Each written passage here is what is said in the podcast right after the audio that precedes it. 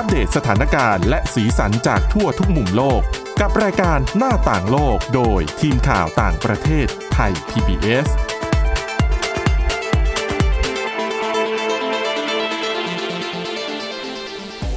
สวัสดีค่ะ คุณผู้ฟังต้อนรับเข้าสู่รายการหน้าต่างโลกค่ะ ก็รายการของเรานะคะ ก็จะมาพบกับคุณผู้ฟังเป็นประจำค่ะ ทุกวันจันทร์ถึงวันศุกร์นะคะ รายการนี้จะอัปเดตสถานการณ์และก็สีสันจากทั่วทุกมุมโลกแน่นอนนะคะนำเสนอโดยทีมข่าวต่างประเทศไทย PBS ค่ะ วันนี้พบกับดิฉันสวรักษ์จากวิวัฒนากุล แล้วคุณทิพย์ตะวันธีรนัยพงค์ค่ะ สวัสดีค่ะอะเอาละค่ะ วันนี้ก็มีหลากหลายเรื่องราวที่น่าสนใจนะคะ เรื่องแรกไปดูเรื่องของความพยายามพิทักษ์ป่าดิบชื้นอเมซอน ซึ่งถือว่านี่เป็น น่าจะเป็นป่าผืนใหญ่ที่สุดในโลก ใช่ค่ะนะคะ แล้วก็ถือว่าเป็นปอดของโลกก็แล้วกันนะคะ แต่ว่าเอ่อในช่วงหลายปีที่ผ่านมามันก็เจอปัญหา ซึ่งปัญหาคือเรื่องของการตัดไม้ทำลายป่านั่นแหละ แต่ว่าเนื่องจากว่าป่าอเมซอนเนี่ยถือว่าเป็นปอดของโลก หลาย ๆ ประเทศก็พยายามที่จะให้อ่าเข้ามาสนับสนุนช่วยเหลือค่ะเพราะว่าถ้าลำพังรัฐบาลบราซิล ซึ่งเป็นเจ้าของพื้นที่ ก็คงจะดูแลไม่ไหว ด้วยเรื่องของงบประมาณด้วยเรื่องของเทคโนโลยีนะคะ ประเทศที่ให้การสนับสนุนมาโดยตลอดเนี่ยหนึ่งในนั้นก็จะมีนอร์เวย์แล้วก็เยอรมนีสองประเทศเนี้ยช่วยเหลือมานานกว่า 10 ปีแล้วนะคะอืมวิธีการค่ะช่วยเหลือก็คือบริจาคเงิน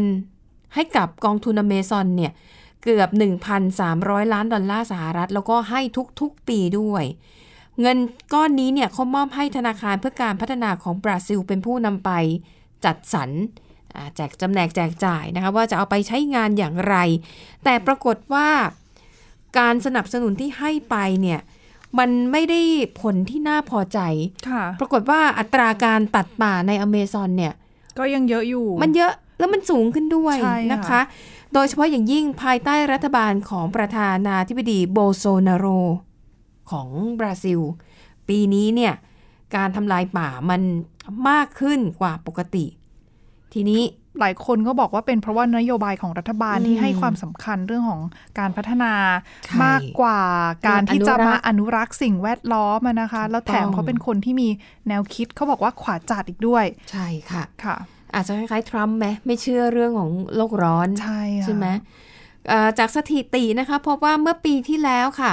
อัตราการตัดไม้ทำลายป่าในป่าอเมซอนนั้นทำสถิติ สูงที่สุดนะคะ แล้วก็เขามีการเผยภาพถ่ายดาวเทียมด้วยนะ พบว่าในเดือนกรกฎาคมที่ผ่านมาพื้นที่ป่าเมซอนถูกทำลายไปแล้วมากกว่า 1,800 ตารางกิโลเมตร ก็ผลจากการที่ยังคงทำลายป่าอย่างต่อเนื่องนะคะ เยอรมนีค่ะ ประกาศแล้ว ตัดเงินสนับสนุนให้กับกองทุนอเมซอน 39 ล้านดอลลาร์ ตามมาด้วยนอร์เวย์ ก็ประกาศตัดเงินสนับสนุนมากกว่า 1,000 ล้านดอลลาร์สหรัฐนะคะ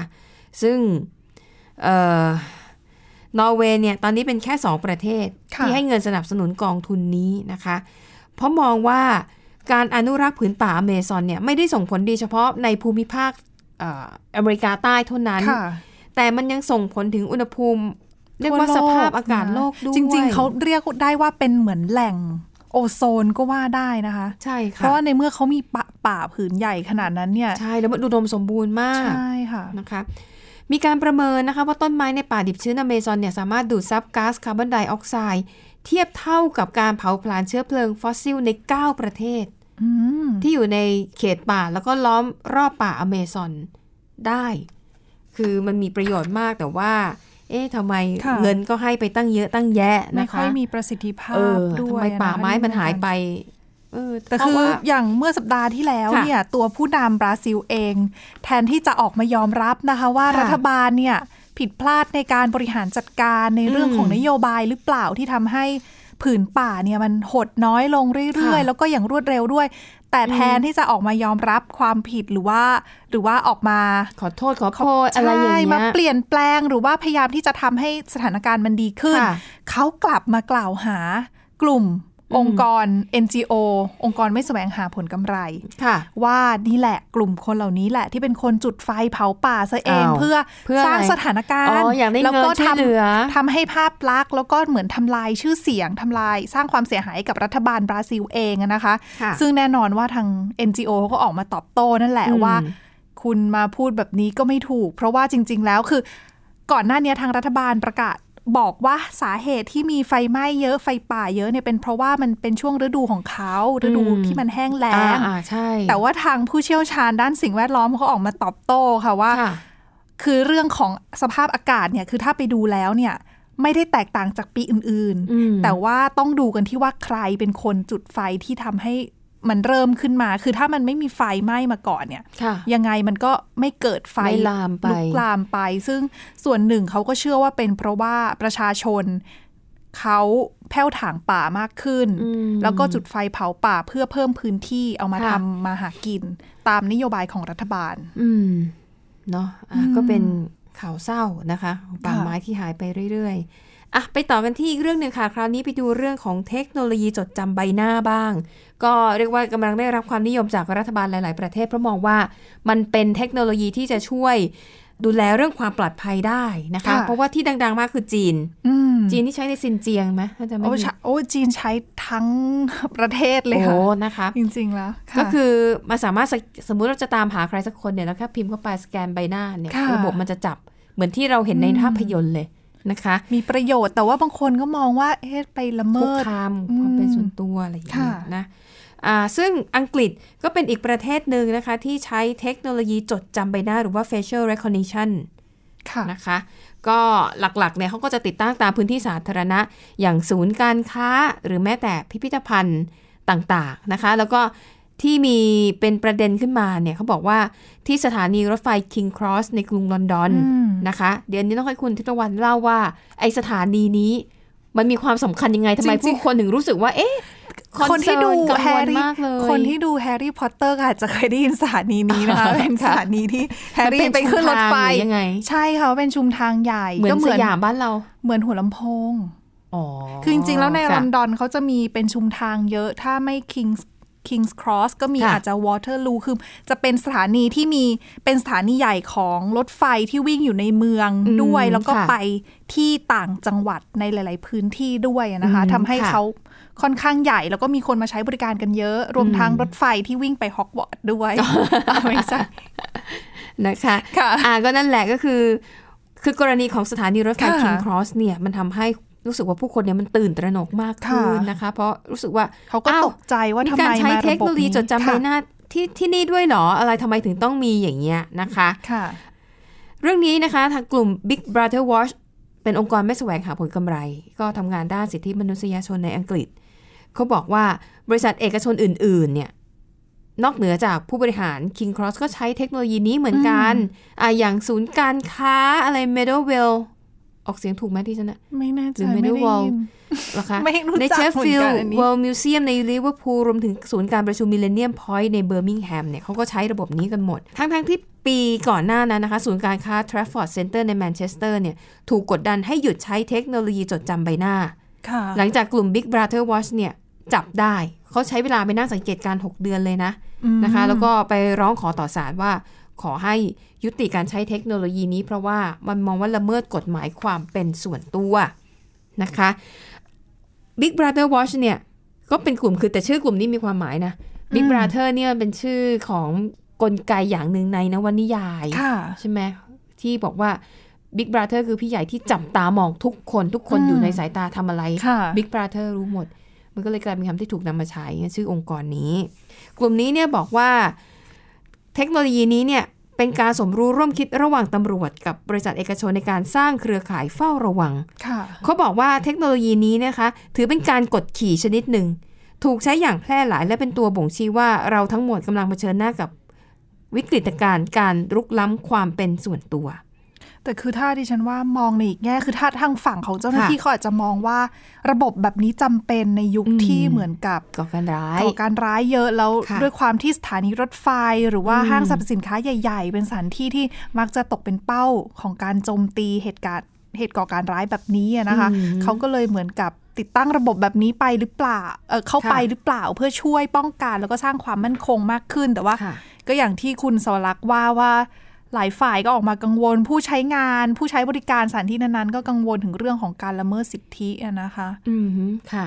ซึ่งเอ่อจริง ๆ ก่อนหน้าเนี้ยก่อนหน้าที่จะมีเทคโนโลยีนี้เนี่ย อังกฤษก็เป็นประเป็นประเทศที่ใช่เป็นประเทศที่หรืมีอในกลล้ออนงดอนนะทั้งในอังกฤษหรือเฉพาะในลอนดอนดิฉันไม่แน่ใจแต่ที่ลอนดอนตั้งกล้มีงเยอะมาอ่กตั้งกล้องวงจรปิด CCTV มากที่สุดในโลกเมื่อเทียบกับใช่สัดส่วนของแต่ตอนเนี้ยพื้ที่จีใช่ไหมนตอนนี้จีนกำลัง ซึ่งไปแล้วเหรอจะแซงไปแล้วเห็นบอกว่าในค่ะเร็วๆนี้น่าจะมีกล้องวงจรปิดหนึ่งตัวต่อประชากรสองคนนะคะสำหรับในประเทศจีน ขนาดนั้นเลยใช่นะคะค่ะแม้ว่าทาง NGO กลุ่มนี้เนี่ยทาง Big Brother จะมองว่ามันเป็นการเอ่อ คุกคามความเป็นส่วนตัว แต่เราไปฟังเหตุผลของอหลาย ๆ หน่วยงานที่เขาตัดสินใจใช้เทคโนโลยีนี้กันก่อนนะคะ อย่างพิพิธภัณฑ์สถานแห่งชาติลิเวอร์พูลเนี่ยเขาบอกว่าคือเขาใช้กล้องวงจรปิดด้วยผสมกับเทคโนโลยีจดจำใบหน้านะคะเขาบอกเขาเคยใช้นะในช่วงระยะเวลาหนึ่งแล้วก็ใช้เฉพาะในพิพิธภัณฑ์เท่านั้นสาเหตุ เพื่อตรวจจับ และป้องกันอาชญากรรมในช่วงที่มีความเสี่ยงก่อการร้ายสูงอืมแต่ค่ะว่าก็เอามาทดสอบในช่วงสั้น ๆนะคะ แล้วก็ไม่ได้นำมาใช้อีก คือตอนนี้ก็ไม่ได้ใช้นะคะ และถ้าหากว่าในอนาคตน่ะจำเป็นต้องใช้เทคโนโลยีที่มีความคล้ายคลึงในลักษณะนี้ ก็อาจจะต้องปฏิบัติตามขั้นตอนมันก็จะมีมาตรฐานการปฏิบัติงานอ่าต่อต่อไปนะคะอ่าดังนั้นอันนี้ยังไปถือว่าเป็นเรื่องที่ละเอียดอ่อนหลายฝ่ายยังคงไม่สบายใจคือ คนที่กังวลเรื่องความปลอดภัยมองว่าไอเนี้ยมันใช้ได้ผลมคือถ้ามันเกิดเหตุเหตุด่วนเหตุร้ายหรือ พบว่ามีผู้ต้องสงสัยที่กำลังจะก่อเหตุเนี่ยค่ะแล้วการใช้ระบบนี้มันหาตัวได้ยากได้ไม่ใช่ขได้ออภัง่ายยขึ้นมันหาตัวได้ง่ายขึ้น ใช้เวลาเร็วขึ้นค่ะคือถ้าเป็นกล้องวงจรปิด ต้องเอาเจ้าหน้าที่กี่คนมานั่งรันเทใช่ปแล้วก็สอดส่องมองหาทีละคนแบบนี้เขาก็จะ ตรวจจับหาได้เลยนะคะ ว่าใช่ค่ะคนที่มีชื่อต้องสงสัยอืมอยู่ในฐานข้อมูล มาปรากฏตัวอยู่ในพื้นที่ค่ะบริเวณนี้หรือเปล่าอะดังนั้นนะคะก็จะมีข้อเสนอจากซาดิกขานคนที่เป็นนายกเทศมนตรีกรุงลอนดอน ก็พูดรวมๆนะคะ บอกว่า ควรจะยุติการทดลองใช้เทคโนโลยีอืมจดจำใบหน้าเอาไว้ก่อน จนกว่าจะมีการกำหนดกรอบทางกฎหมายที่ชัดเจนว่าค่ะมันจะไม่ละเมิดความเป็นส่วนตัว แล้วมันจะมีอ่านำมาใช้เพื่อวัตถุประสงค์เรื่องของความมั่นคง ความปลอดภัยของสาธารณชนเท่านั้นอืมเออนะคะ ก็แต่หืมการหาความพอดีมันยากนะคะ กับระบบแบบนี้น่ะ ใช่ หรือบางทีอาจจะต้องรอให้มันเรียกว่าต้องอยู่ในช่วงเวลาที่เหมาะสมอืมช่วงเวลาที่ผู้คน แต่บางคนรู้สึเขาก็ว่จะบอกว่าจำเป็นรอให้วัวหายล้อมคอกเหรอะอถูกอืมใช่ไหมอันนี้ที่บอกชีวิตมันแบบไม่สามารถจะได้ทุกอย่างครับมันต้องเลือกอะไรอย่างใดอย่างหนึ่งอะเนาะก็เป็นยิ่งเป็นเรื่องของสิทธิส่วนบุคค่ะคลเรื่องของ เรื่องแบบนี้ด้วยนะคะ ก็อืมตัดเลือกลำบาก ใช่ค่ะเอาละค่ะคุณผู้ฟังคะเดี๋ยว พักกันสักครู่ช่วงหน้ากลับมาต่อกันในช่วงที่สองค่ะ หน้าต่างโลกโดยทีมข่าวต่างประเทศไทย PBS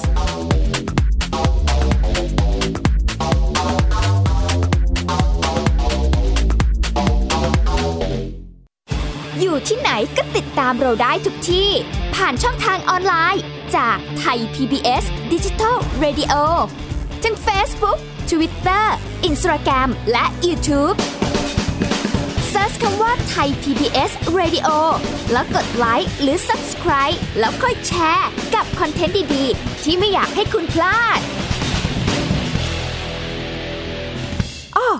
เรามีให้คุณฟังผ่านพอดแคสต์แล้วนะ ไทย PBS Application on Mobile ให้คุณเชื่อมโยงถึงเราในทุกที่ทุกเวลา ได้สัมผัสติดตามเราทั้งข่าว รายการ รับชมรายการโทรทัศน์ และฟังรายการวิทยุที่คุณชื่นชอบ สดแบบออนไลน์สตรีมมิ่งชมรายการย้อนหลัง ข้อมูลกิจกรรมไทย PBS ร่วมเป็นนักข่าวพลเมือง รายงานข่าวกับเรา และอีกหลากหลายฟังก์ชัน ให้คุณดาวน์โหลดได้ฟรีทุกระบบปฏิบัติการ ติดตามข้อมูลเพิ่มเติมได้ที่ www.thaipbs.or.th/digitalmedia เพราะวิทยาศาสตร์อยู่รอบตัวเรา มีเรื่องราวให้ค้นหาอีกมากมาย เทคโนโลยีใหม่ ๆ เกิดขึ้นรวดเร็ว ทำให้เราต้องก้าวตามให้ทัน อัปเดตเรื่องราววิทยาศาสตร์ เทคโนโลยี และนวัตกรรม ที่จะทำให้คุณทันโลก กับรายการ Science t e c h ทุกวันจันทร์ถึงวันศุกร์เวลา 11นาฬิกา30 นาทีทางไทย PBS ดิจิทัล Radio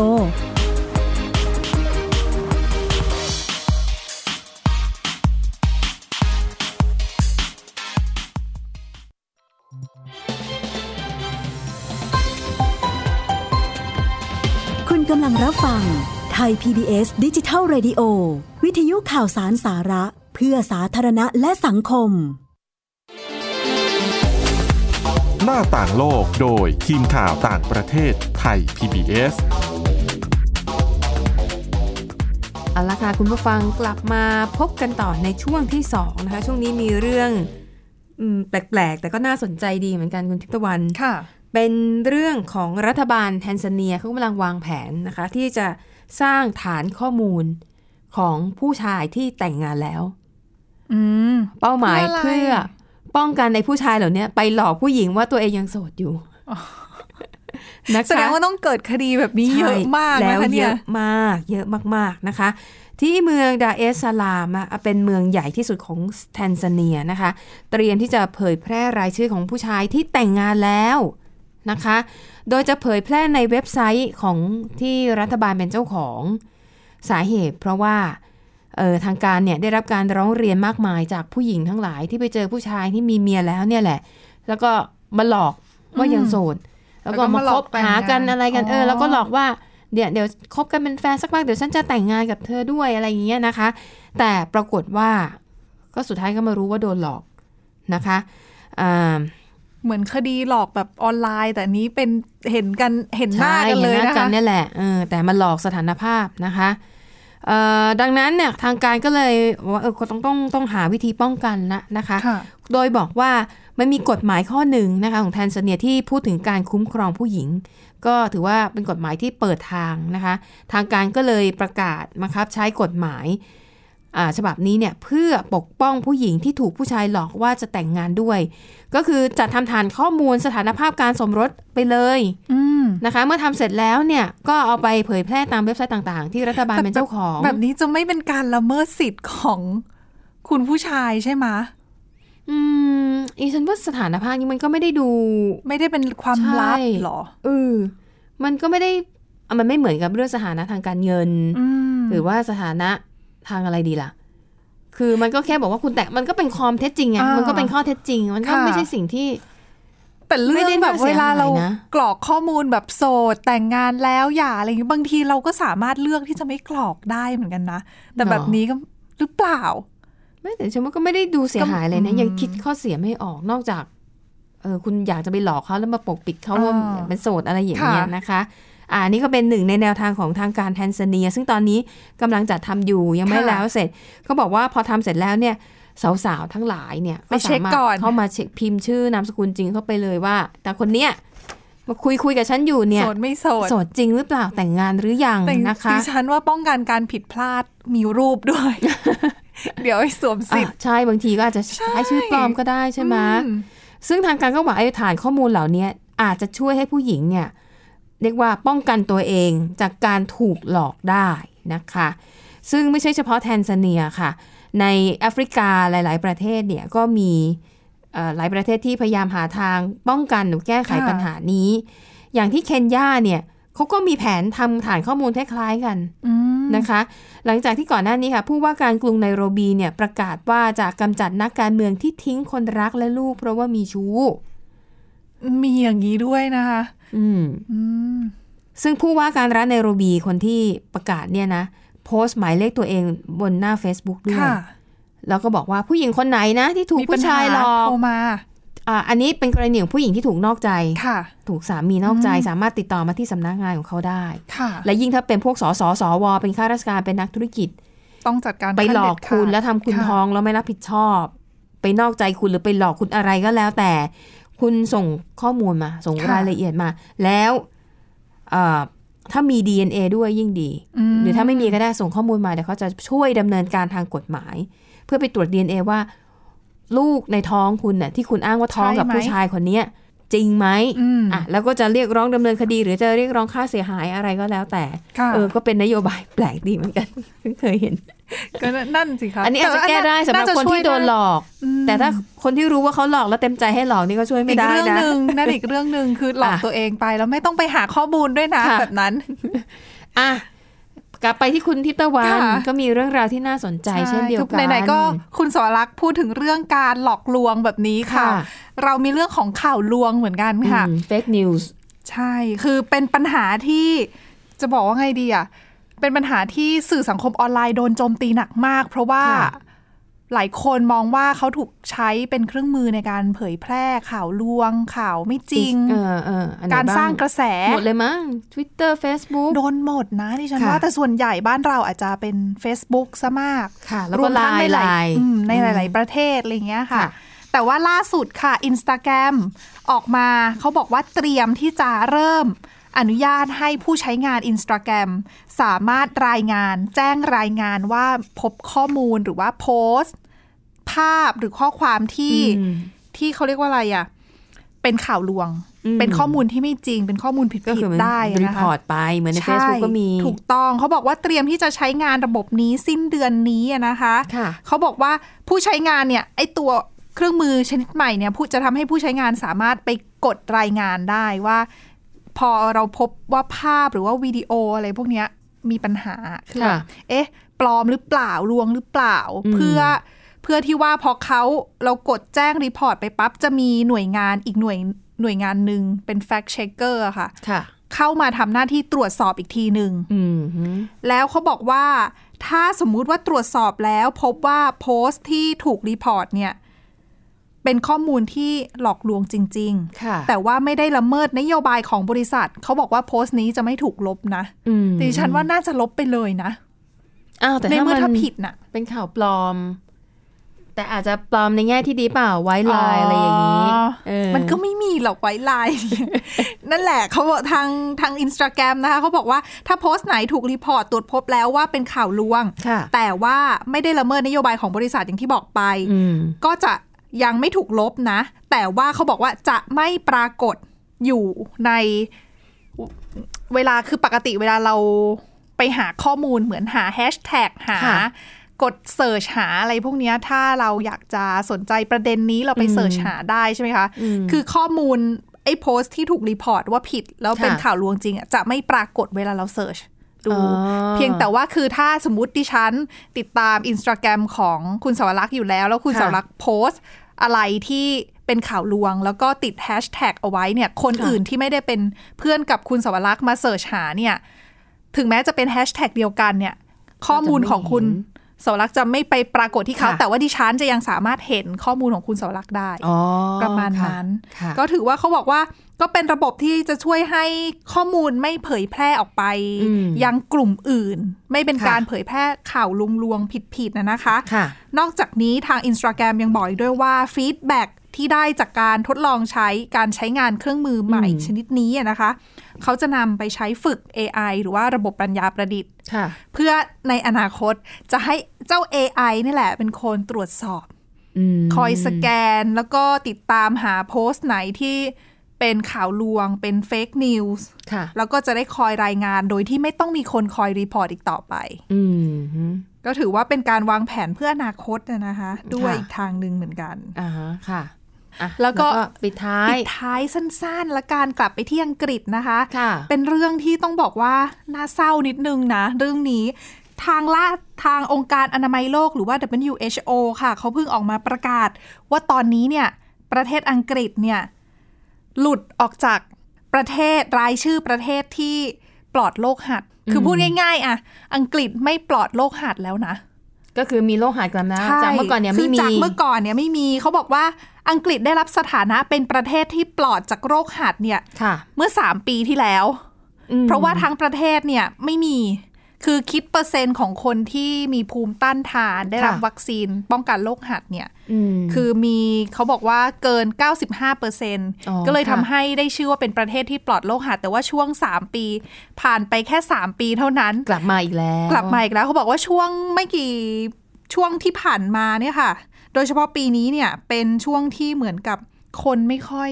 ไปรับวัคซีนหรือรับวัคซีนไม่ครบ เพราะว่าความความเชื่อใช่ว่าเรื่กาองรฉีดวัคซีนจะส่งผลเสียต่ใช่ร่างกายเรื่องของการต่อต้านวัคซีนส่วนหนึ่ง แต่ว่าอืมคุณหมอของเออที่อังกฤษอะนะคะ ที่เขาทำเกี่ยวกับเรื่องของสุขภาพเด็กเนี่ยเขาก็บอกว่าในอังกฤษจริง ๆ แล้ว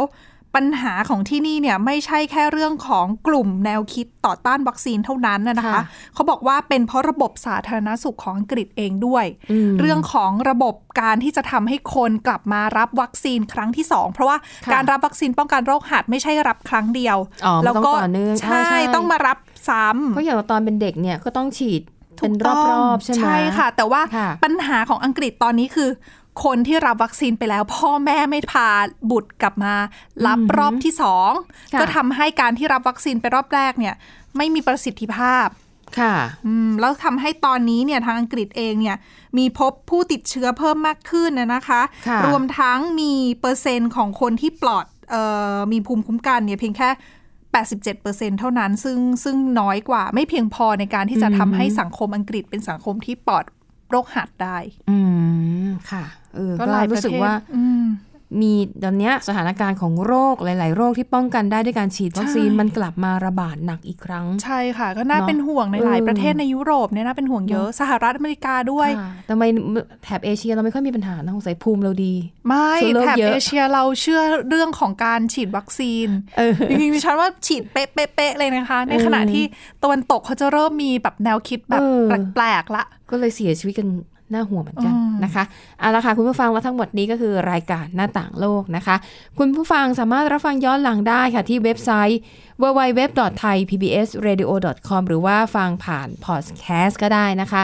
พิมพ์คำว่าหน้าต่างโลก เพียงเท่านี้ก็สามารถอัปเดตสถานการณ์ต่างประเทศกับเราได้ทุกที่ทุกเวลาค่ะ วันนี้หมดเวลาแล้วนะคะ เราสองคนพร้อมด้วยทีมงานขอลาไปก่อนพบกันใหม่ครั้งหน้าสำหรับวันนี้ สวัสดีค่ะ สวัสดีค่ะ ติดตามรับฟังรายการย้อนหลังได้ที่เว็บไซต์และแอปพลิเคชันไทย PBS Radio ไทย PBS ดิจิทัล Radio วิทยุข่าวสารสาระ เพื่อสาธารณะและสังคม